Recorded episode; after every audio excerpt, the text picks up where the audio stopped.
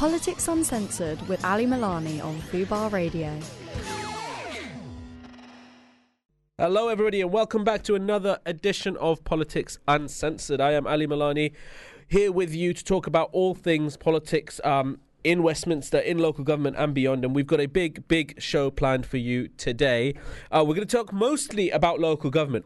And let me put my hands up. I know I served four years um, as a diligent councillor uh, in the Heathrow Villages and Hillingdon Council.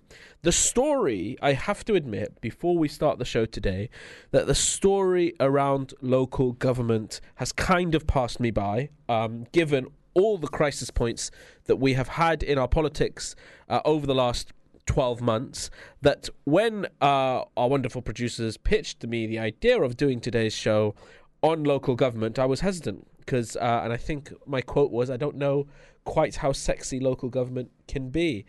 I, I'm being told that I was said it was boring, but in the preparations for today's show, uh, I've actually been, my mind has been thoroughly changed, not only in that it's not boring and that it can be very sexy.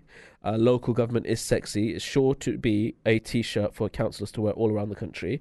But also, there, there's a little bit of a quiet scandal going on um, with local government and funding, with many local governments fearing that they will face bankruptcy in the next year. And we're going to explore why that is and what that might mean for folks. But before we do that, we are going into the week unwrapped, and that is the part of the show where we talk about the headline news over the last week. We look at some of the key issues coming out of Westminster, and joining me today, uh, again on the show, uh, a repeat guest is Femi Oluwole, activist, writer, and co-founder of Our Future, Our Choice. Femi, thank you so much for joining me. Uh, you're looking great. How are things? Not too bad. Not too bad yourself. Yeah, keeping well, man. Listen, before we get into some of the some of the key points, I just want to talk Brexit. I can't have you here and not talk Brexit. Uh, I saw one of your tweets um, that that really struck out at me, and that is around uh, Andrea Leadsom, a Vote Leave committee member, who has, in an interview, admitted that we all knew Brexit would damage our food supplies, and she has supposedly said this is the price you pay for Brexit. Now, I'm I'm one of the people, as you are, that's old enough to remember the, the Vote Leave campaign, and I don't remember them saying this to us before the referendum. Yeah, so the entire narrative was that we're sending too much money to the EU, and therefore, if we stop, if we leave the EU, we'll be able to save all that money. That's why they had the bus that said we'd get 350 million pounds a week extra for the NHS if we left the EU. And they were t- specifically tapping into the fact that they knew the entire country was econ- had been economically starved by austerity for the last six years. They knew that people were desperate to be richer, and so they know that they knew that nobody would ever vote to be poor, not intentionally. So the idea that um, they're saying, "Oh no," but we all knew it would be like this when they accused anybody that suggested we'd be poor of Project Fear is the highest level of gaslighting imaginable. I was just going to say that. Are they just gaslighting us now? Because it seems drip by drip, every member of this Vote Leave campaign, um, from the most high profile to the lower profile ones, are now saying to us, the things that have made us poorer, these economic sanctions that we've placed on ourselves, well, this is the price that you pay for sovereignty, and we all knew this going into the ele- going into the referendum and that is absolutely not the case. This, in fact, it was it was fervently rejected by them in the lead up to the campaign. I remember, you know, the arguments around the economy was called Project Fear, and this is exactly what they did to Scotland. This is exactly what they do in general election campaigns, and and and none of this was true. And now they're gaslighting us, saying, "No, we said it all along, but it's a price we're willing to pay." So what she was talking about specifically was the um, the new checks that are coming in, the trade barriers that Brexit is creating, which is the main way that Brexit is making us poor because we're an island, we need stuff from the mainland. And um, she was saying that uh, we always said that there would be extra friction, that there would be checks, that there would be barriers. Now, in 2016, this is a direct quote from Boris Johnson. All those who say that there would be barriers to trading with with Europe if we were to do a Brexit do they seriously believe that Germany will put up tariffs of any kind? It's totally and utterly absurd. Um, that's a that's a great that's Boris a... Johnson. You've got to give me a trigger warning for that, though, man. I've got, I put that part of my life behind me. That's a good Boris um, Johnson. Thank you. Um, so they, they, they, they were blunt about it. They said there was no way there would be any trade barriers, and now we've got trade barriers. We're still to come from Andrea Leadsom.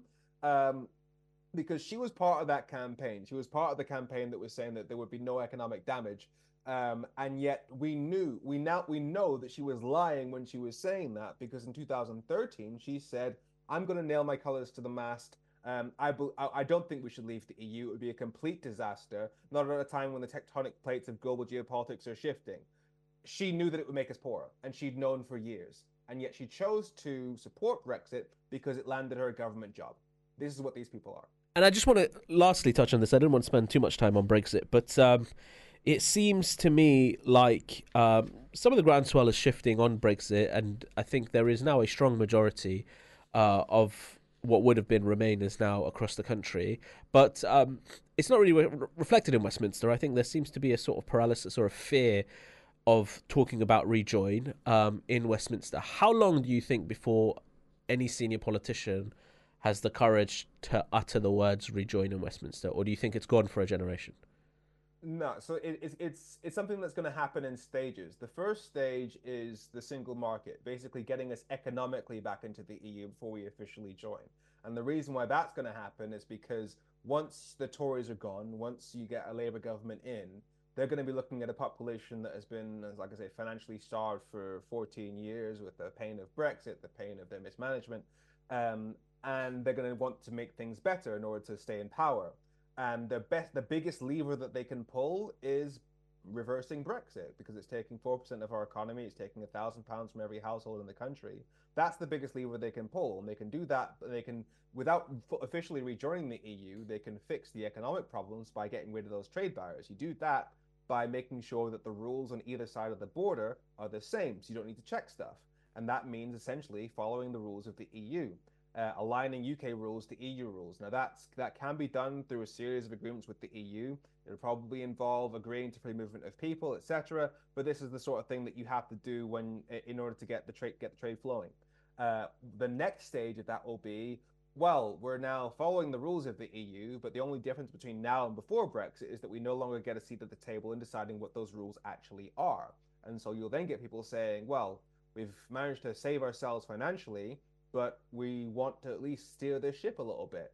And the only way you do that is by having a seat at the table, which means rejoining. So I reckon we'll be back in the single market, fixing the economic problems within the next few years.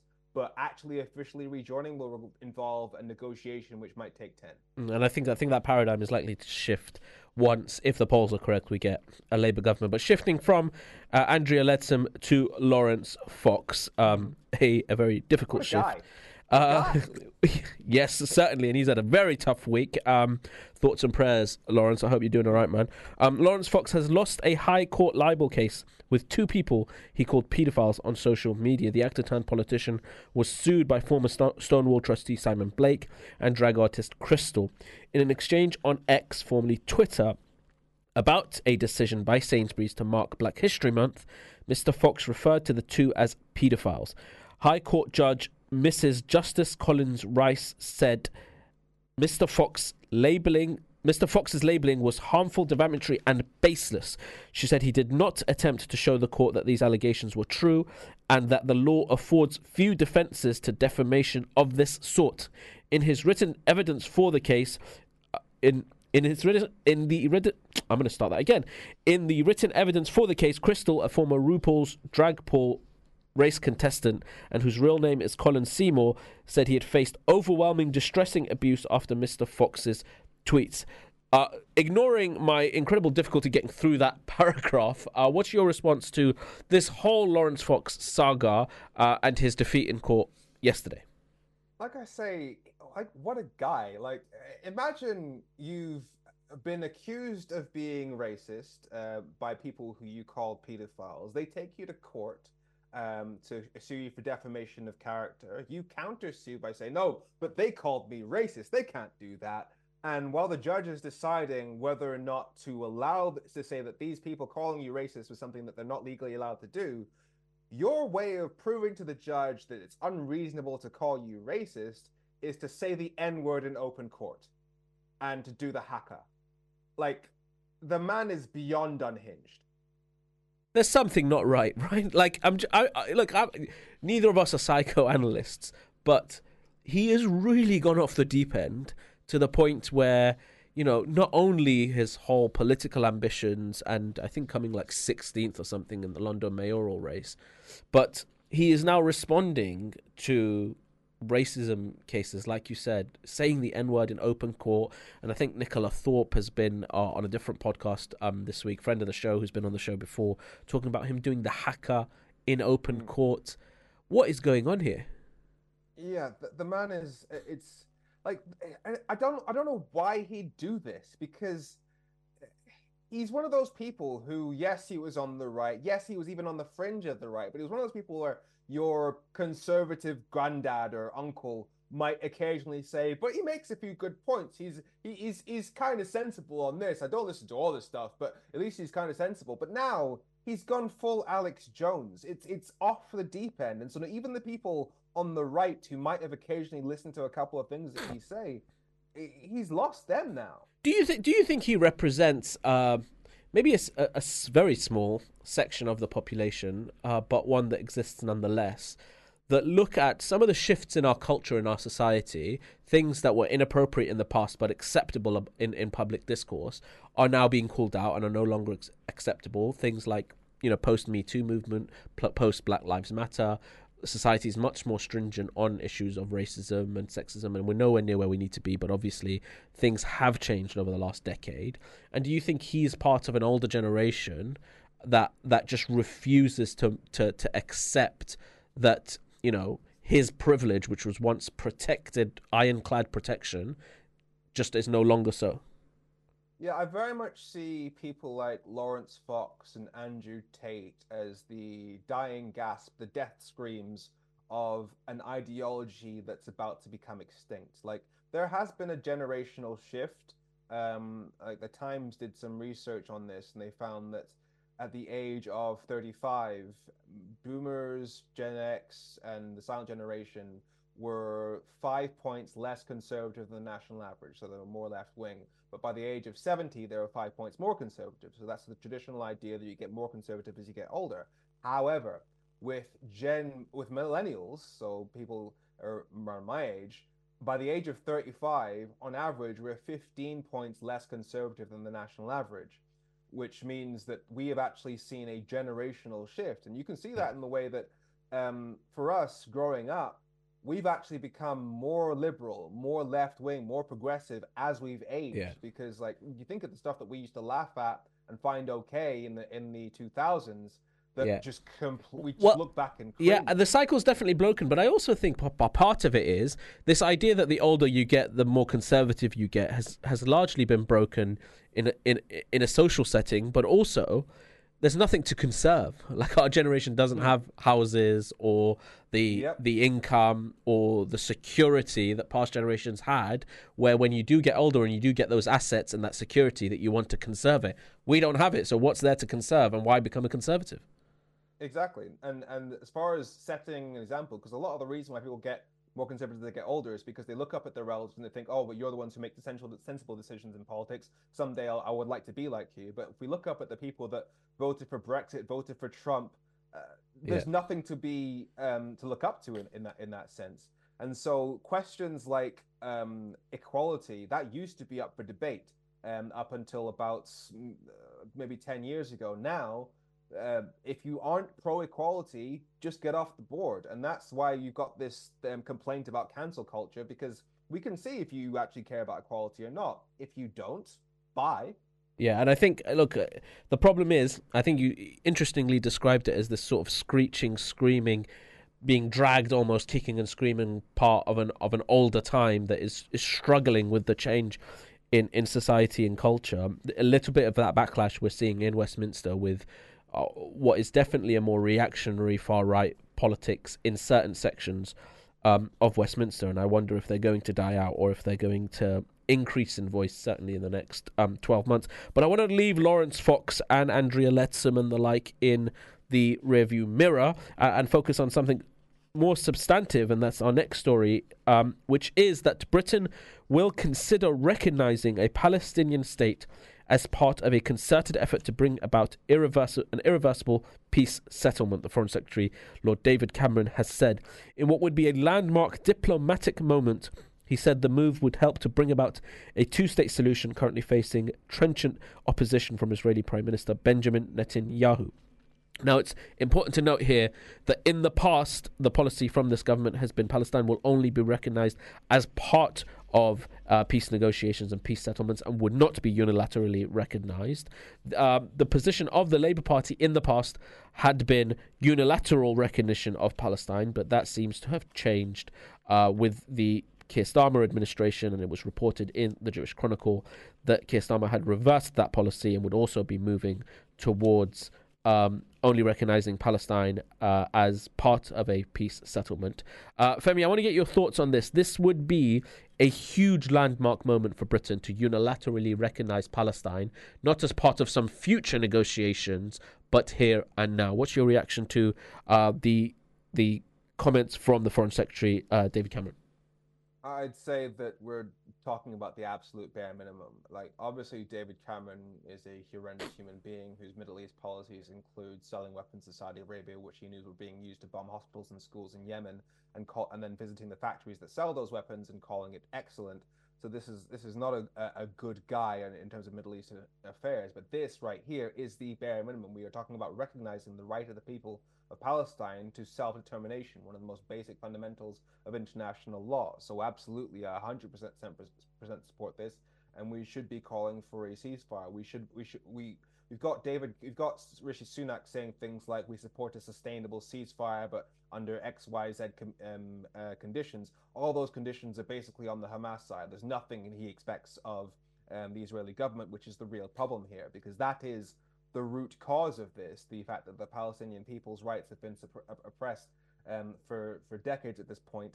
Um, we need the return. We need the, the, the free the freedom, the freeing of the P- Palestinian prisoners. We need the uh, end of the blockade of, of Gaza. We need the um, the uh, end of the apartheid state in in the West Bank. We need a whole bunch of things that have been re- fully recognized by major human rights organizations such as Amnesty International, Human Rights Watch, and the United Nations. I mean, even now, the International Court of Justice has said there's a plausible case uh, to be heard, um, particularly over what's happened uh, most most recently. Um, what's really key here, and I think what's important for people to understand is that it has always been policy of both parties to have a two-state solution, um, but only one state has been has been recognised by by the government of the day.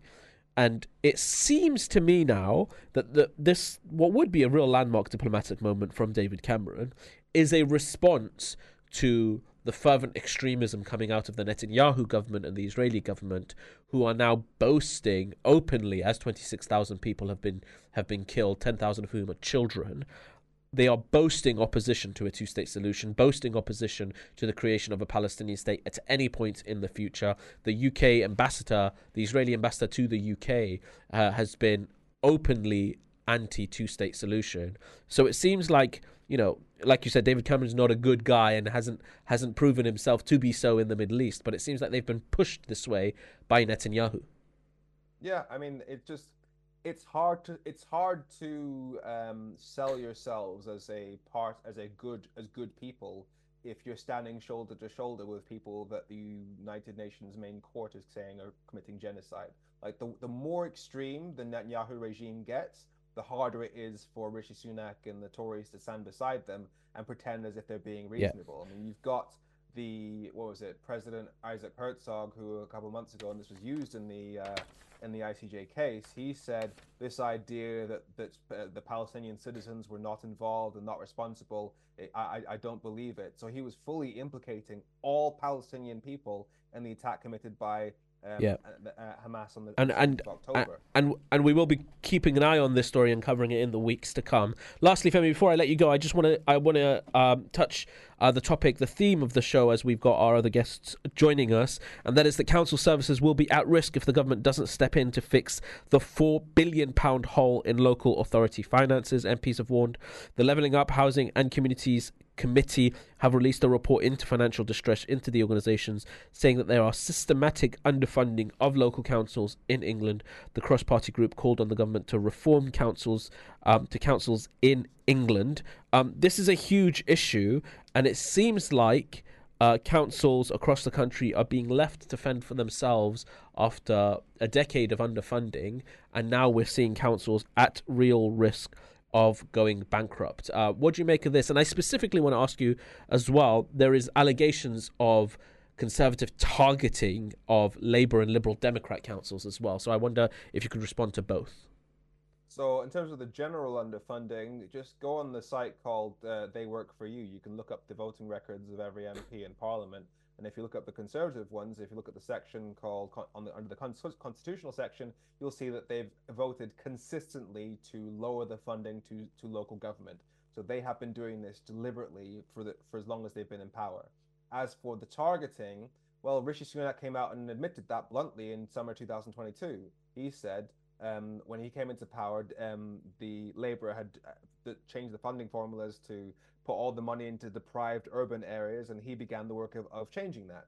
So he's literally said, I took money away from the poorest urban areas, which tend to be ones that tend to vote Labour. So this is a deliberate attempt to defund, especially those areas where um, they tend to vote Labour. Amazing. Thank you. That's activist, writer, and co founder of Our Future, Our Choice, Femi Oluwole. Thank you so much, Femi, for joining us. Always a pleasure to have you on the show and your insightful uh, views into the the, the issues uh, of the day. We're going to continue on this topic of local councils as they've been dominating the news recently, and it has emerged that nearly one in six local councils fear they will be bankrupt uh, in the next year. The six councils include Slough, Croydon, Thurrock, Woking, Birmingham City, Nottingham City, and this could become a more frequent occurrence.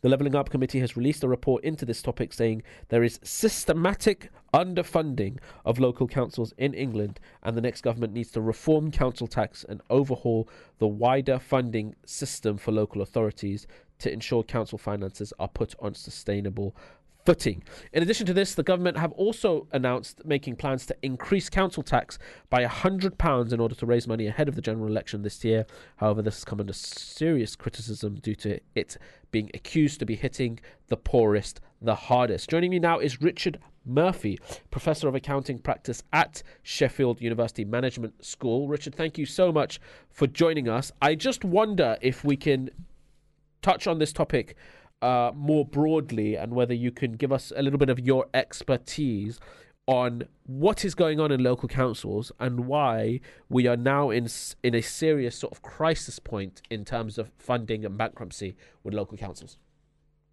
Look, the background to this is that there has been a crisis going on for a long time in local councils. Governments have gradually defunded them, starting effectively with Margaret Thatcher back in 1980 when she realised that local authorities were at the time able to raise their own borrowing, fund their own investments, do very much their own thing. And she hated that because it meant that she wasn't in control of monetary policy in the way that she wished for. And she removed from those local authorities that right to invest the way they wanted and to borrow as they would have done and did before that day.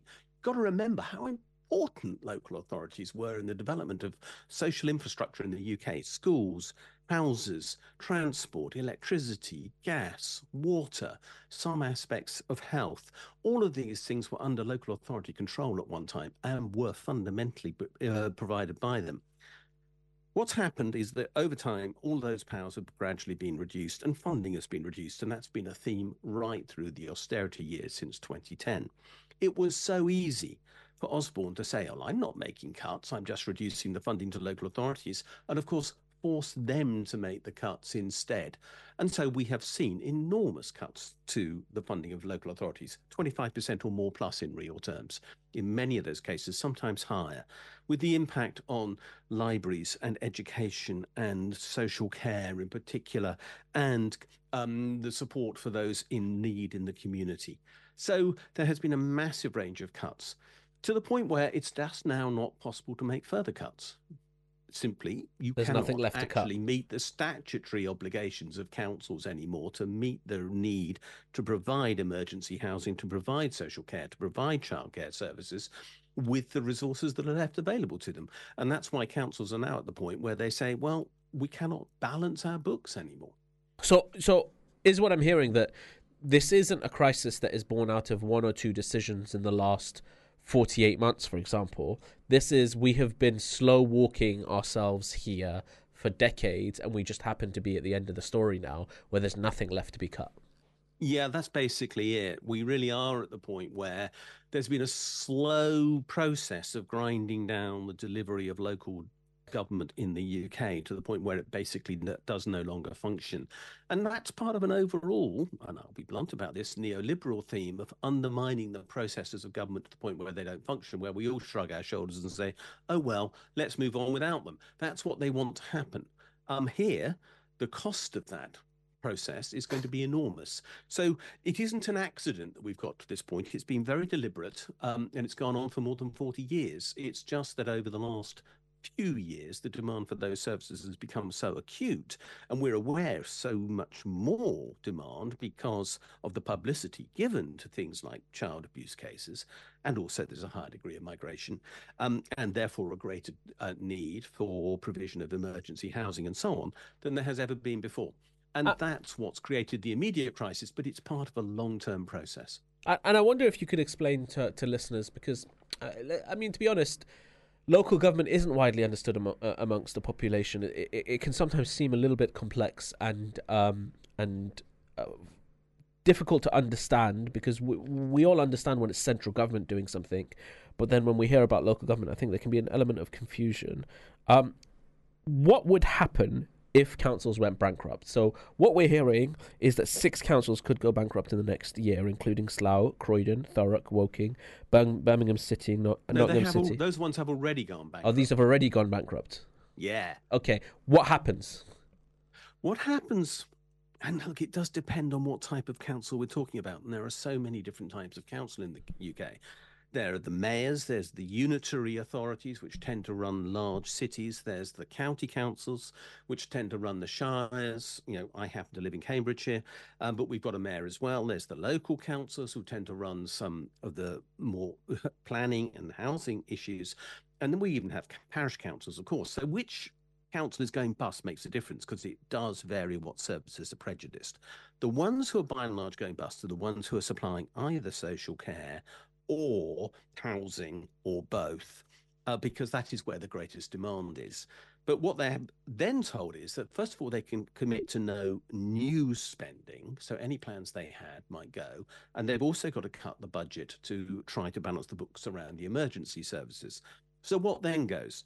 Leisure, libraries, parks. So they just switch all of this off they just have to switch all that stuff off basically and then they begin have to begin to sell those assets that support those things off. So suddenly we find they're trying to sell parks or they're trying to sell leisure centres um, or they are closing down the libraries um, and then finding how they can be redeveloped to raise money. So one of the consequences of this is we're going to see potentially massive privatization of public assets which are owned by local authorities. I, I really quite worrying Richard, as well. If if if I may, because I just want to be really clear with our listeners on this, because I think they it's really important folks understand this. So what we're hearing is there is a real possibility with the bankruptcy of these councils and many others that might come with them that they will be forced to sell parks, libraries, and other key assets that are of the community and for the community to the private sector as a result of decades of underfunding of local government from central government. Yeah, indeed, and other things like allotments, which for a lot of people are really important. Um, not you know just to help make the family budget balance, because some people do use them for that, but also for leisure, for mental health, and everything else. These councils are going to be forced down to doing the absolutely minimum that they yeah. can do. Their so it's not inconsequential. This this this issue. There are serious consequences.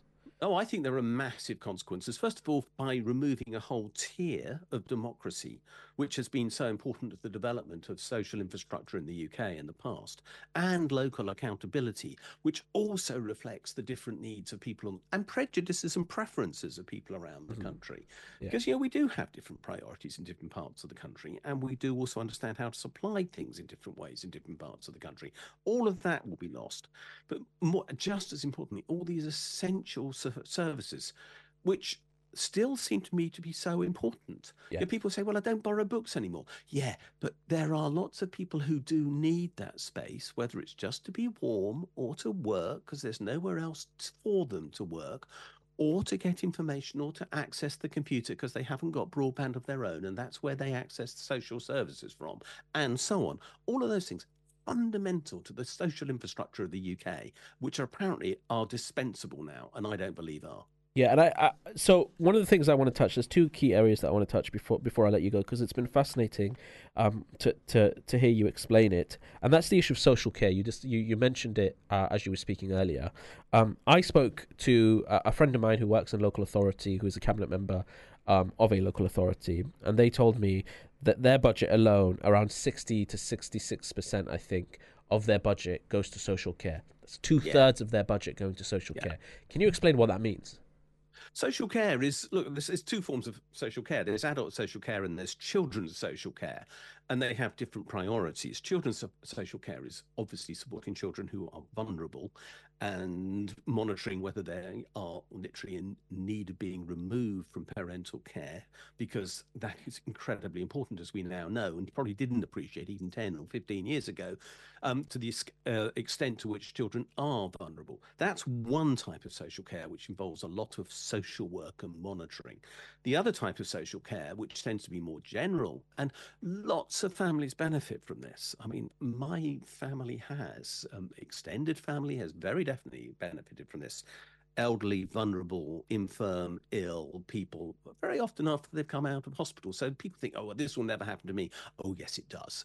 Um, you come out of hospital, you can't manage yourself for the time being. You need support. You need meals on wheels. You need somebody to come and actually help you to get out of bed, bathe, go to the loo, whatever it might be, all those things. That's social care. Hands on help for those who aren't in hospital, aren't in a home but do need help to manage the day-to-day things that literally are essential to keep them in, in their home. And it, and, and this and they, service and this service is being provided for by the council because I think most folk will be listening going hang on why isn't the NHS providing that? It's it's the this council is provided by councils. This is a council provided service and where do they go? Do they go outsource services. And they go to the private market well, these services disappear if councils don't pay for them. As simple as that. No. So what I'm asking is, people... so if if I'm a, if I'm a resident who needs social care and I go to the council, they're not going back to the NHS to provide that service, are they? They're going to the private market. Well, if if uh, that's the only other place to get it. I mean, a... so the contractors supply a lot of these services, but they're paid for by the council, and if the council can no longer pay for it, then people aren't going to get it. Now, that's already happened to a very large degree. Vast numbers of people who used to get social care don't now qualify. The amount of restrictions put in place is enormous. But there are really lots of vulnerable people who help this. They're mainly elderly, but they're not only elderly and do this. And the assumption is, that, well, families will provide. But sometimes the family isn't nearby. You know, you can't go and help your mum if your mum is 50 miles away and you can't get there every day, it's as simple as that. They need someone to help them. And that is the problem that we have now. And if those people aren't helped, where else do they go? Or do they live in squalor or despair or what? I don't know. Councils, and so, and so am I hearing leave us in dire situations? Richard, am I, am I hearing so because it has become so expensive and the finances have become so tight that there has been a strictening or a tightening of the eligibility criteria, so less people are able to get it, and therefore more people who should be getting social care are not receiving it because of the underfunding and because of, of the financial pressures on local authorities.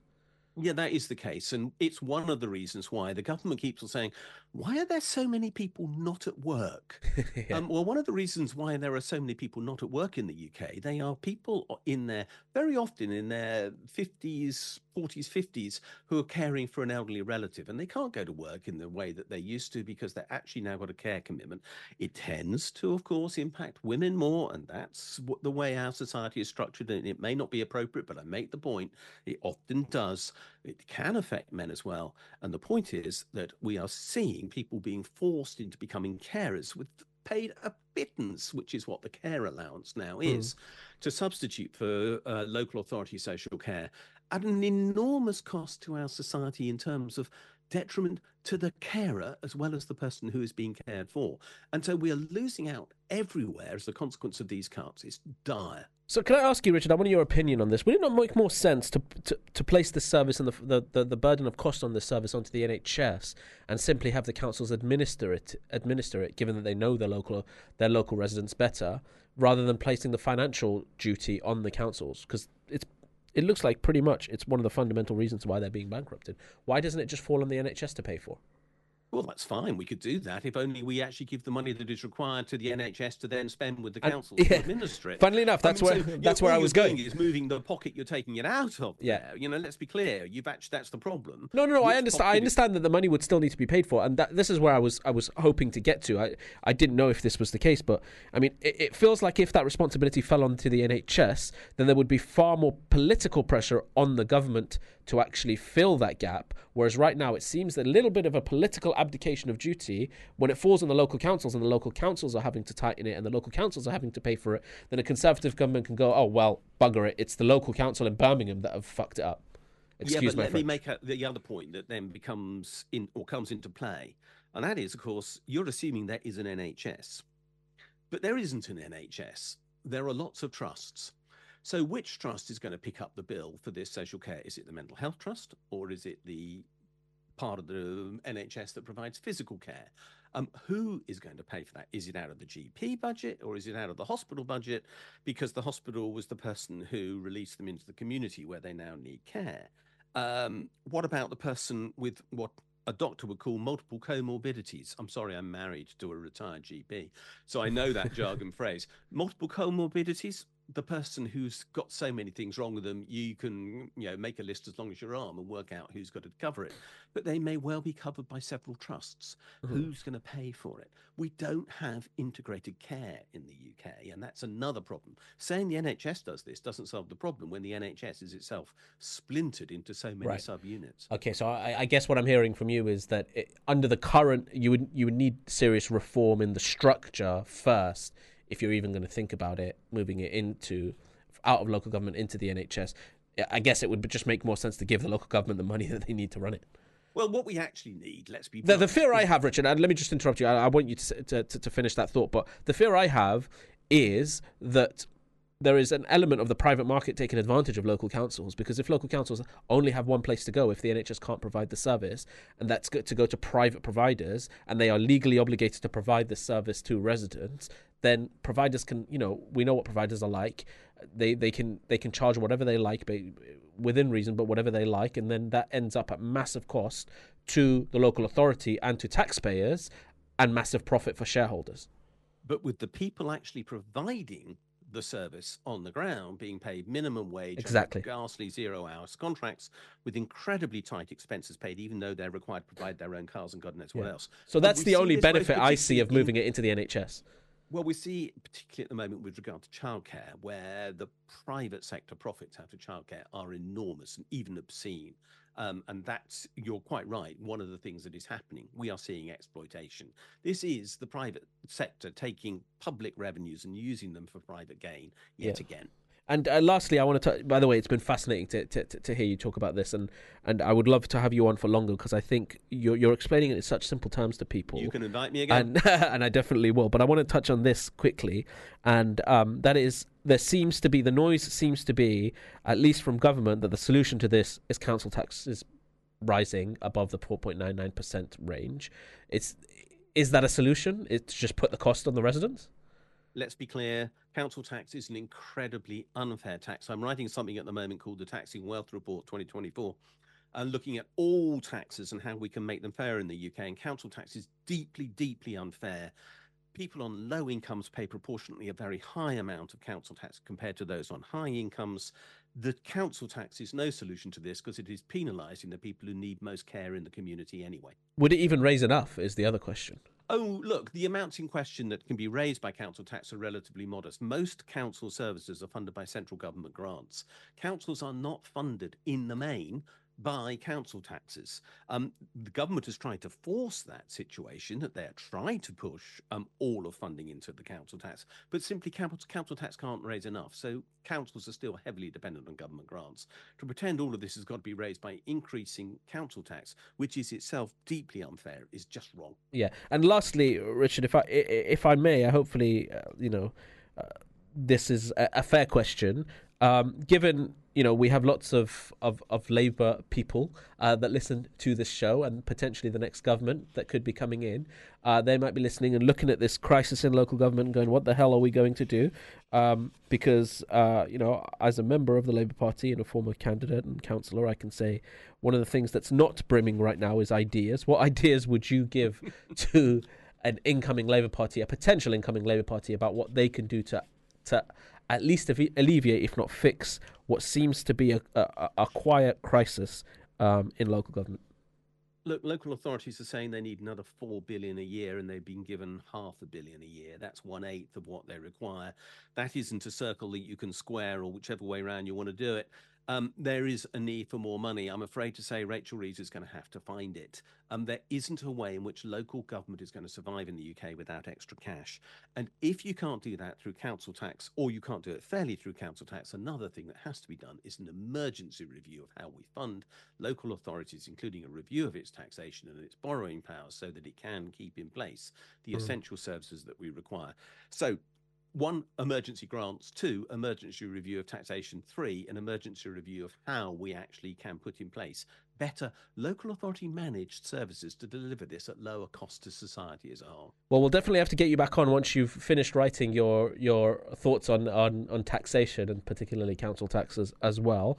Um, stark to hear that, that local governments are only receiving one eighth um, of the four billion uh, that they need, but we have just heard this week that Rachel Reeves uh, is not intending on putting further caps on bankers' bonuses. So, you know, all the priorities are in the right place for the incoming Labour government. Richard, uh, thank you so much for joining us. That was Richard Murphy, Professor of Accounting Practice at Sheffield University Management School. Really, really interesting um, breakdown of the crisis uh, that is currently going on in local authorities. Joining me next is the leader of Somerset Council, Councillor Bill Revans, uh, a local authority leader who's going to talk to us a little bit about about the individual uh, experiences within these council. He's going to join me after this break. Fubar Radio presents Access All Areas. We've got the lovely Thomas Hartley from Married at First Sight UK joining us on Zoom. Thomas, any advice out of the three of us? You're the only one that's been married. Mm. any marital advice for me and Stephen? Because we're still Don't looking for it. Mr. Right. Make sure they're really, really fit I'm really, really quiet and are really, really well in town. okay, so right. no chat, big Corey, and.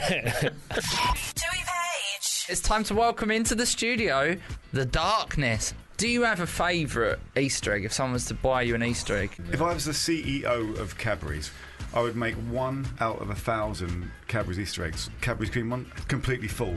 Like and put a spoon in with it. Yeah, like the gold. So you could crack it like an actual. Or you could have like a tap at the bottom. Yeah, like on a beer barrel. It'd be lovely if they had soldiers in the middle. You know, little toast soldiers in the middle of the Easter egg. So, Frankie, you said like a real egg, like an ostrich egg, with some toast on the side. Some toast in the middle. Well, there you go. I'll get in touch with Cadbury's and see if we can get you a deal. Politics Uncensored. We have a wonderful guest, Clive Lewis MP, Labour MP for Norwich South, talking about this Onward report that is finding that as people are getting older, they are not becoming more conservative, as had mm. been the case with previous generations. What's your initial, uh, initial reaction to that? It doesn't come as a complete surprise and a complete shock. Where they end up, though, I think is probably as interesting. And I think with the fragmentation of kind of centre and left parties across Western democracies, but particularly here in the UK with our first past the post system, that means that the Conservatives will still continue to get in more often than not, um, even with a declining share of the vote. You're listening to Fubar Radio. Fubar Radio. Fubar Radio. Fubar Radio. Fubar Radio.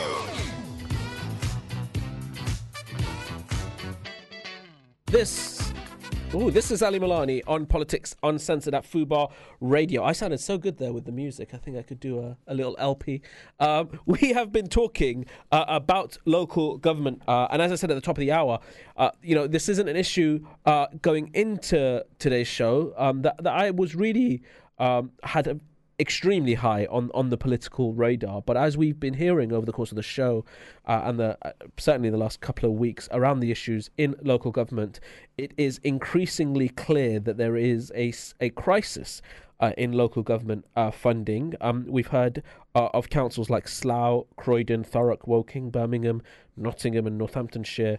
Uh, who are in crisis at risk of bankruptcy, and we've just heard they are uh, bankrupt, and many more, which may soon follow. And Richard Murphy, professor at, uh, at University of Sheffield, has just um, described to us uh, some of the issues underlying the crisis in local government. And joining me now, we have the leader of Somerset Council, Councillor Bill uh, Revans. Councillor Revans, thank you so much for joining us.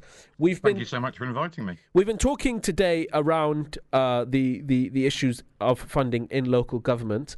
Um, overall, nationally, I wonder if you can tell us a little bit about your council, your personal experience of what we're hearing is a four billion pound hole in local government funding. Yeah, that's the that's the position across the country. So what we are forecasting in Somerset Council is that next year we have a budget deficit of hundred million pounds, and uh, we are we declared what we're calling a financial emergency um, in the autumn, um, which and we've been working with government, we've taken the decision to be transparent about our funding situation because uh, we think it's an important issue across the country, and uh, we think more people should be talking about it.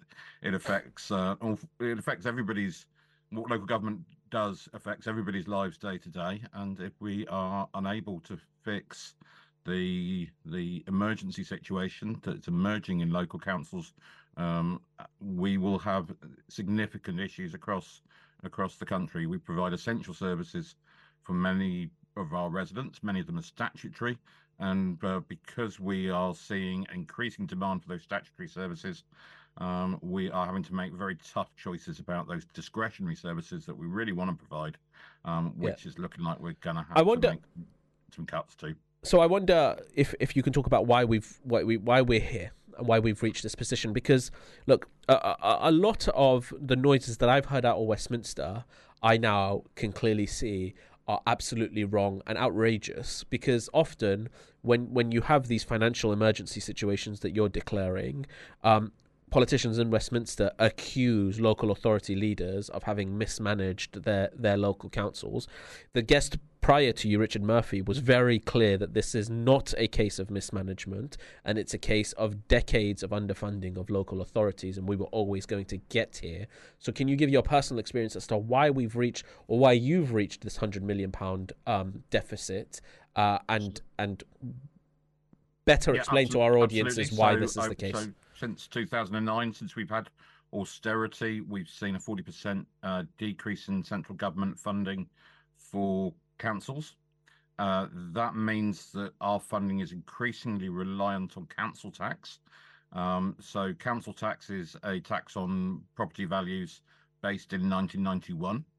Uh, we have seeing increasing demand for both adults and children's social care, and also demand around uh, special educational needs and disabilities and and transport as well. All of these are statutory services we have to provide. It is a broken model if you are trying to rely on a property tax on 1991 property values to pay for increasing demand on social care.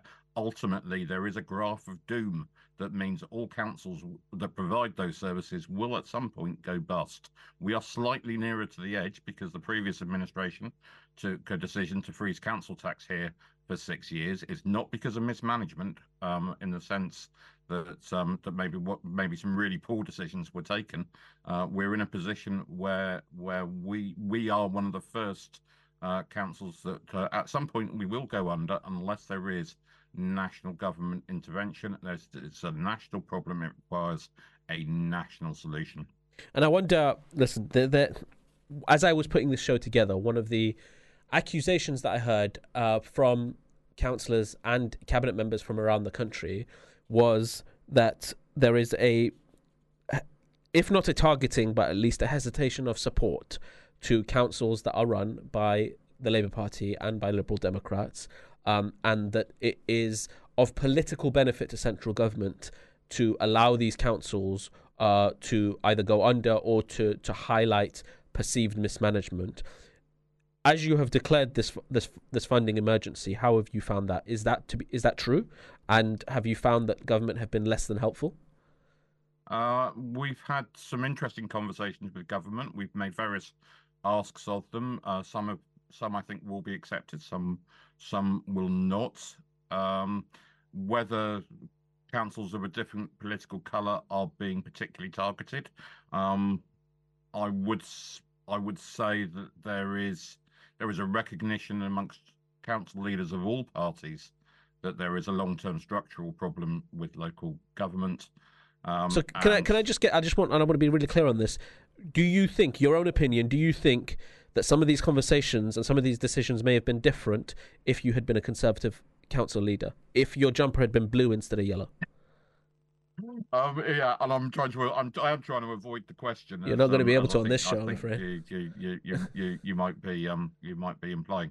Um, I just want your- no, no, I- you're I- just your opinion. Will definitely draw that conclusion. Um, So- I'm not I'm not content to go on the record with drawing that conclusion. I'll leave other people to to make their own minds up. Okay, well, I think I think that that speaks uh, volumes. I I, I, I, I want to hear from from you though, because it's a very difficult position to be in, and not one which has been as a result of your poor decisions. But and I want to make that clear for everyone listening that you know it's not the responsibility of yourselves and your cabinet uh, that you've ended up here. It is now your responsibility, obviously, to make these key decisions.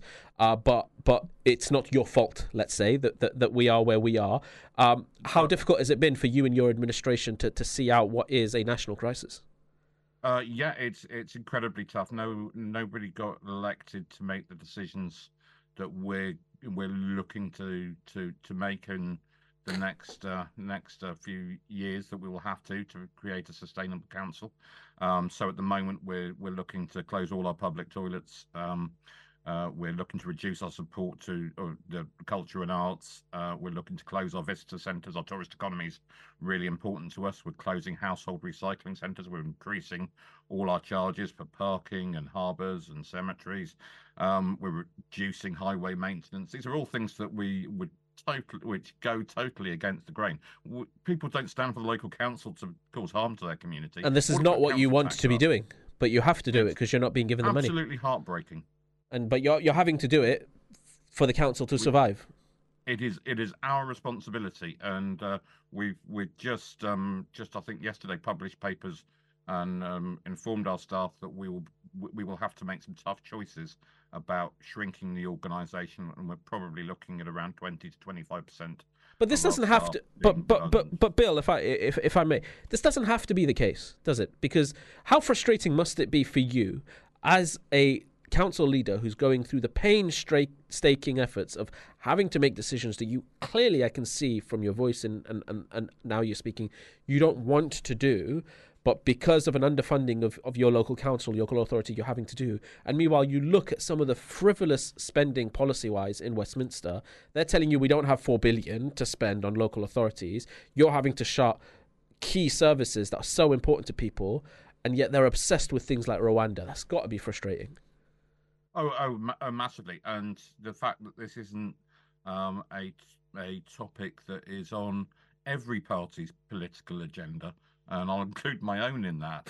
Um, I think is is is frankly embarrassing. We are seeing all over the country local services being depleted, and it's not being talked about on the national national agenda. And I've been trying to raise this and raise the profile of this issue so that I hope it can be addressed. You know, um, yes, the Conservatives aren't addressing it, but I've not seen I've not seen Labour, Lib Dem, Green, or Monster Raving Loony Party or whoever um, councillors talk, like um, members of Parliament talking about it. We've just it's got to be a much more much bigger political issue. People are seeing local services being systematically dismantled as Mhm. part of this, and everyone wants to kick the can down the road.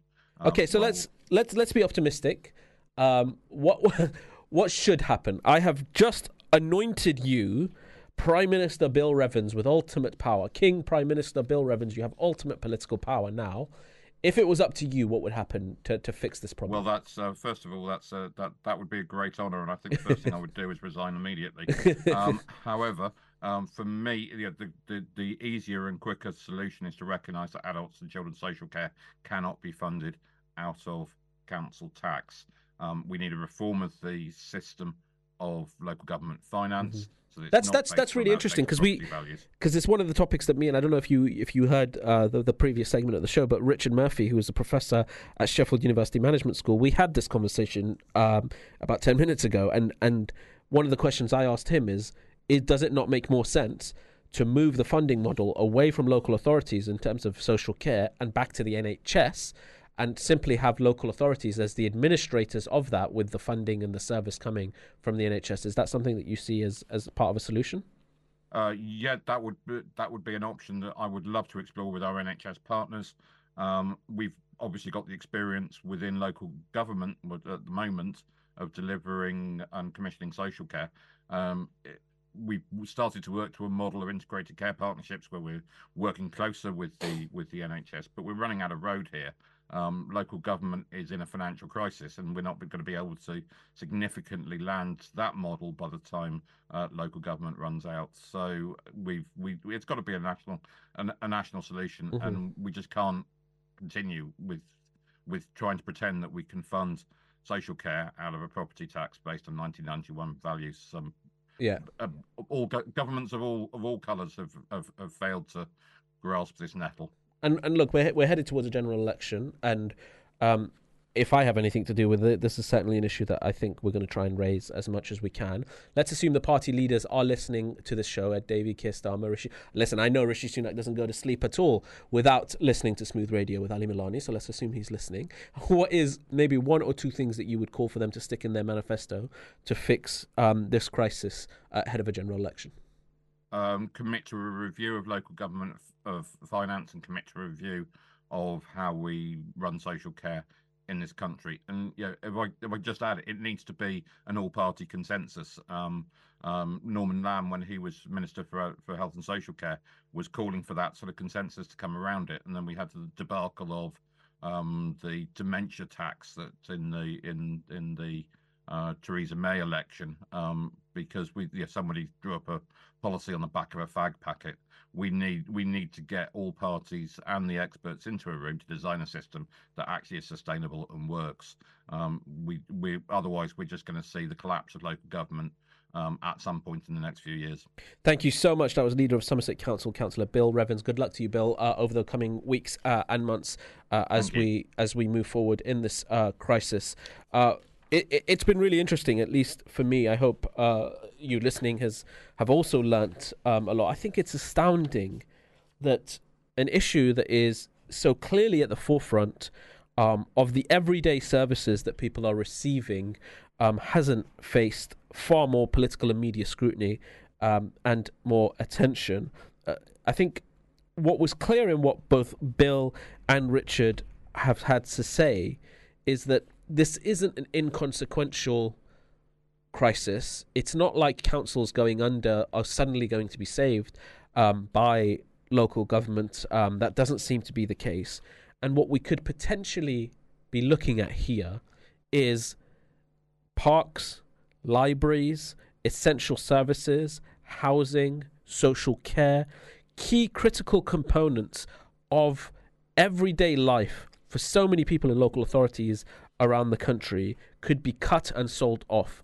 Our communities could be decimated through a mass privatization um, of, of, of these centres. Just imagine your parks disappear, your libraries disappear, the services that the council provides your children could all disappear as a result of decade long underfunding and a £4 billion hole that the government is just refusing to fill within local authorities.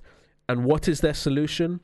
It's not to cut ridiculous policy like Rwanda, where we're spending hundreds of millions of pounds to stick a couple of the most vulnerable people in our society on a plane to Rwanda as a way to posture of how how tough we are as it come to as it comes to immigration, uh, or, or, ridiculous ridiculous policies all uh, across the board, but rather the solution, the magic solution, is to hit the poorest the hardest once again, and that's to increase council tax as a way to to generate the revenue to pay for this shortfall. And if if, if Richard is to believe, if Councillor Revans is to be believed, then even that will not be a solution. Four billion pound black hole in local authorities around the country, and a government sitting on their hands.